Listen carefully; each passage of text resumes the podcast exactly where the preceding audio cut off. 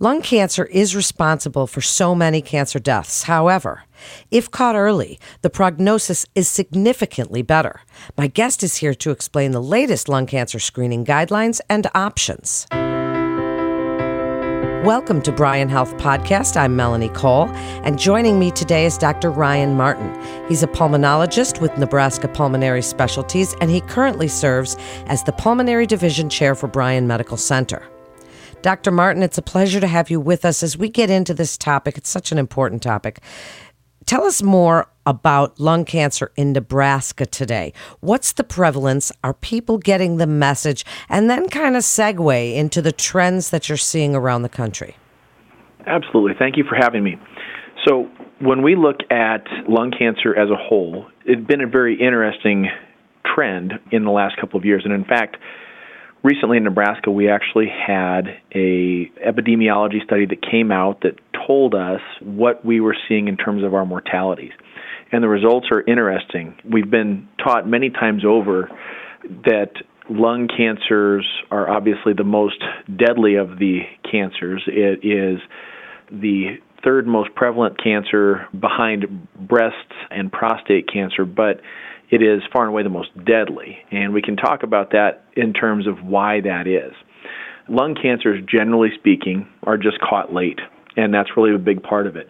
We see them in our later stages of cancer. We do not typically find them as stage one or a very early cancer, and a lot of that has to do with screening. And everybody, I would say, is fairly familiar with the concept of mammograms and pap smears and colon cancer screenings people would be familiar with prostate screenings. All of those things people, I think, are very familiar with. That's a routine part of healthcare and healthcare maintenance. But what we have not seen is a very concerted effort in terms of really pushing lung cancer screening. And that's really, I think, a big part of why lung cancer is so much more deadly than its counterparts that's really one of the biggest things I think that's out there is how do we really improve our screening and what's going on right now is we do have a screening program and one of the toughest things about it is actually that only about 7% of patients nationwide that are eligible for lung cancer screening are screened. That's a very low number when you look at that and consider the number of people who are eligible for colonoscopies that are getting them done and people who are getting mammograms on time. It really it just shows a very big gap in terms of the screening. Why do you think that is? I mean, if people are willing to get their colonoscopies and women, we go for our mammograms. Do you think that maybe there's a stigma that people think if they go for that low dose CT screening, which we will talk about, that that says something about them or their behaviors? Why do you think that is? Absolutely. I think some of it is a stigma. And one of the things that's probably the most interesting in this is just almost anecdotally, but I think a lot of people just don't really want to know. And that's a part of it is people who are longtime smokers. I think there's some of that that there's a stigma associated with it, and they just feel like if they don't know about it, it won't hurt them. And that is exactly the opposite approach. We need to be screening people sooner to catch diagnosis at an earlier stage where it improves our opportunities for cure. Dr. Martin, we've all known for a long time that lung cancer and that smoking really go hand in hand, big high risk factor. Are there other risk factors? Is lung cancer considered like pancreatic or certain breast cancers? Is this considered genetic? Some people that have never smoked get lung cancer, and we can't really screen them for no reason, as we're going to talk about. These screening guidelines are very specific. What are some of the risk factors that you can point to other than smoking? When we look at lung cancer, 85% of patients typically are driven by or attributed to cigarette smoking, but that obviously isn't all of them.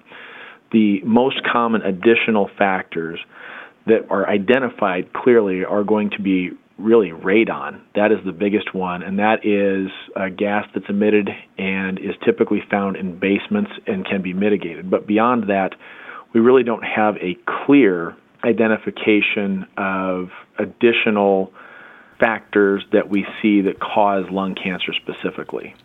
That's so interesting. So let's talk about the screenings. As we know that early diagnosis is key Tell us about the screenings that are recommended to detect lung cancer early and who is eligible, because I think that, Dr. Martin, that is where people find the most confusion about eligibility and criteria for these screenings. So, the number one thing that we look at for someone who is eligible for a lung cancer screening CT scan is the age over 50.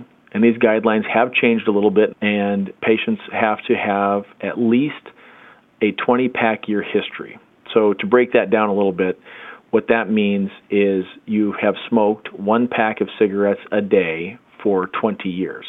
So, there's multiple ways you can get to that number right? You can smoke two packs a day for 10 years, and that equals 20. You can smoke a half a pack a day for 40 years, and that gets to 20. So 20 pack years is the minimum threshold for tobacco abuse.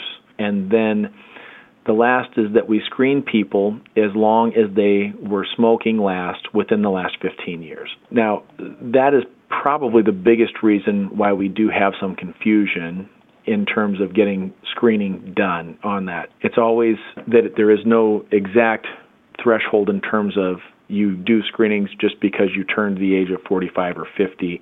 This is one of those where you have to have a few other things that go into the equation for screening purposes.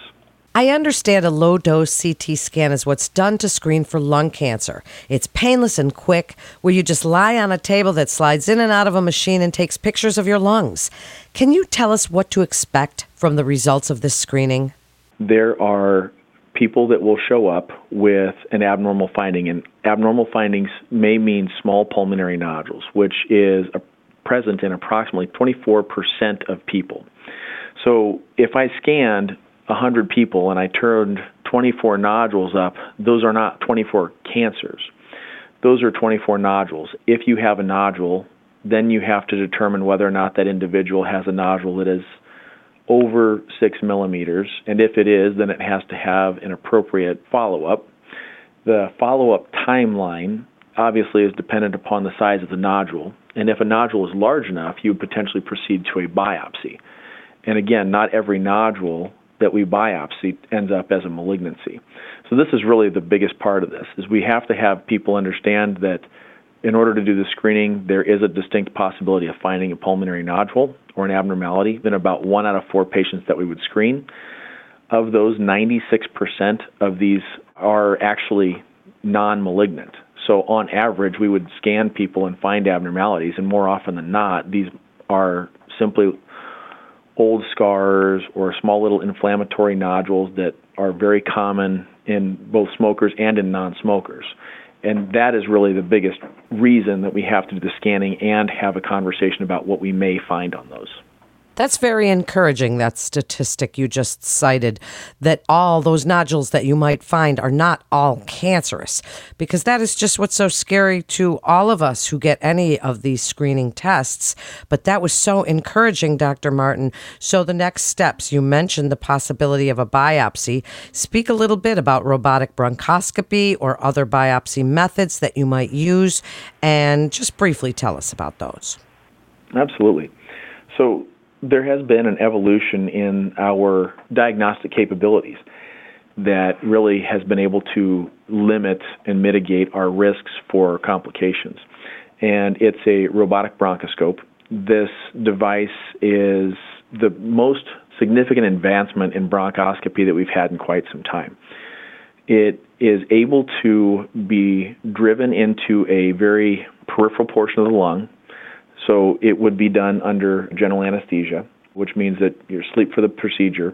We use patients' airways as essentially the uh, streets, so to speak, and it's essentially like using a map to find the airway and drive out to the peripheral pulmonary nodule.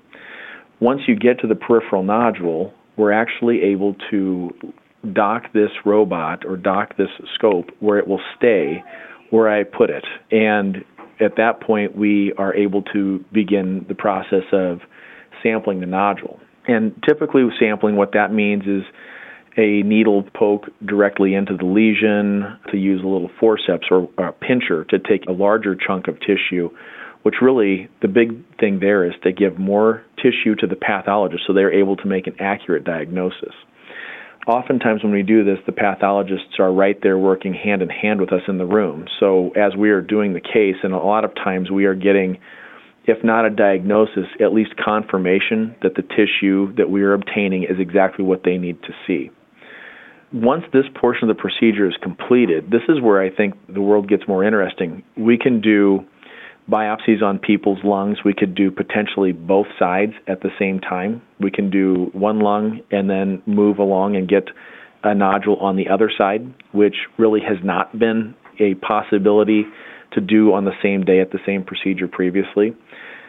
Additionally, we're able to complete the sampling of a nodule peripherally, and if it is abnormal, we then can use a different type of scope at the same procedure at the same time to do sampling of any of the lymph nodes that may or may not be involved within the chest as well.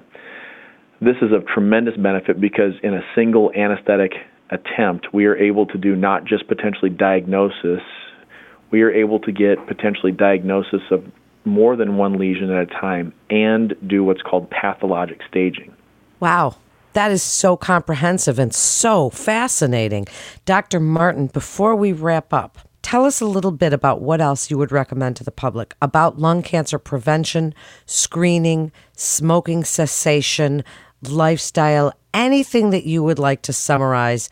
So, I would start with number one. I think the biggest thing is if you're a smoker, the first thing to do is to put them down.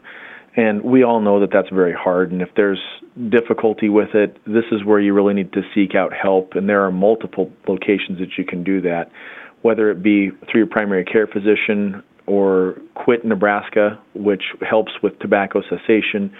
Anything that needs to be done to quit smoking is obviously the first step in a lot of instances, and that's a big step.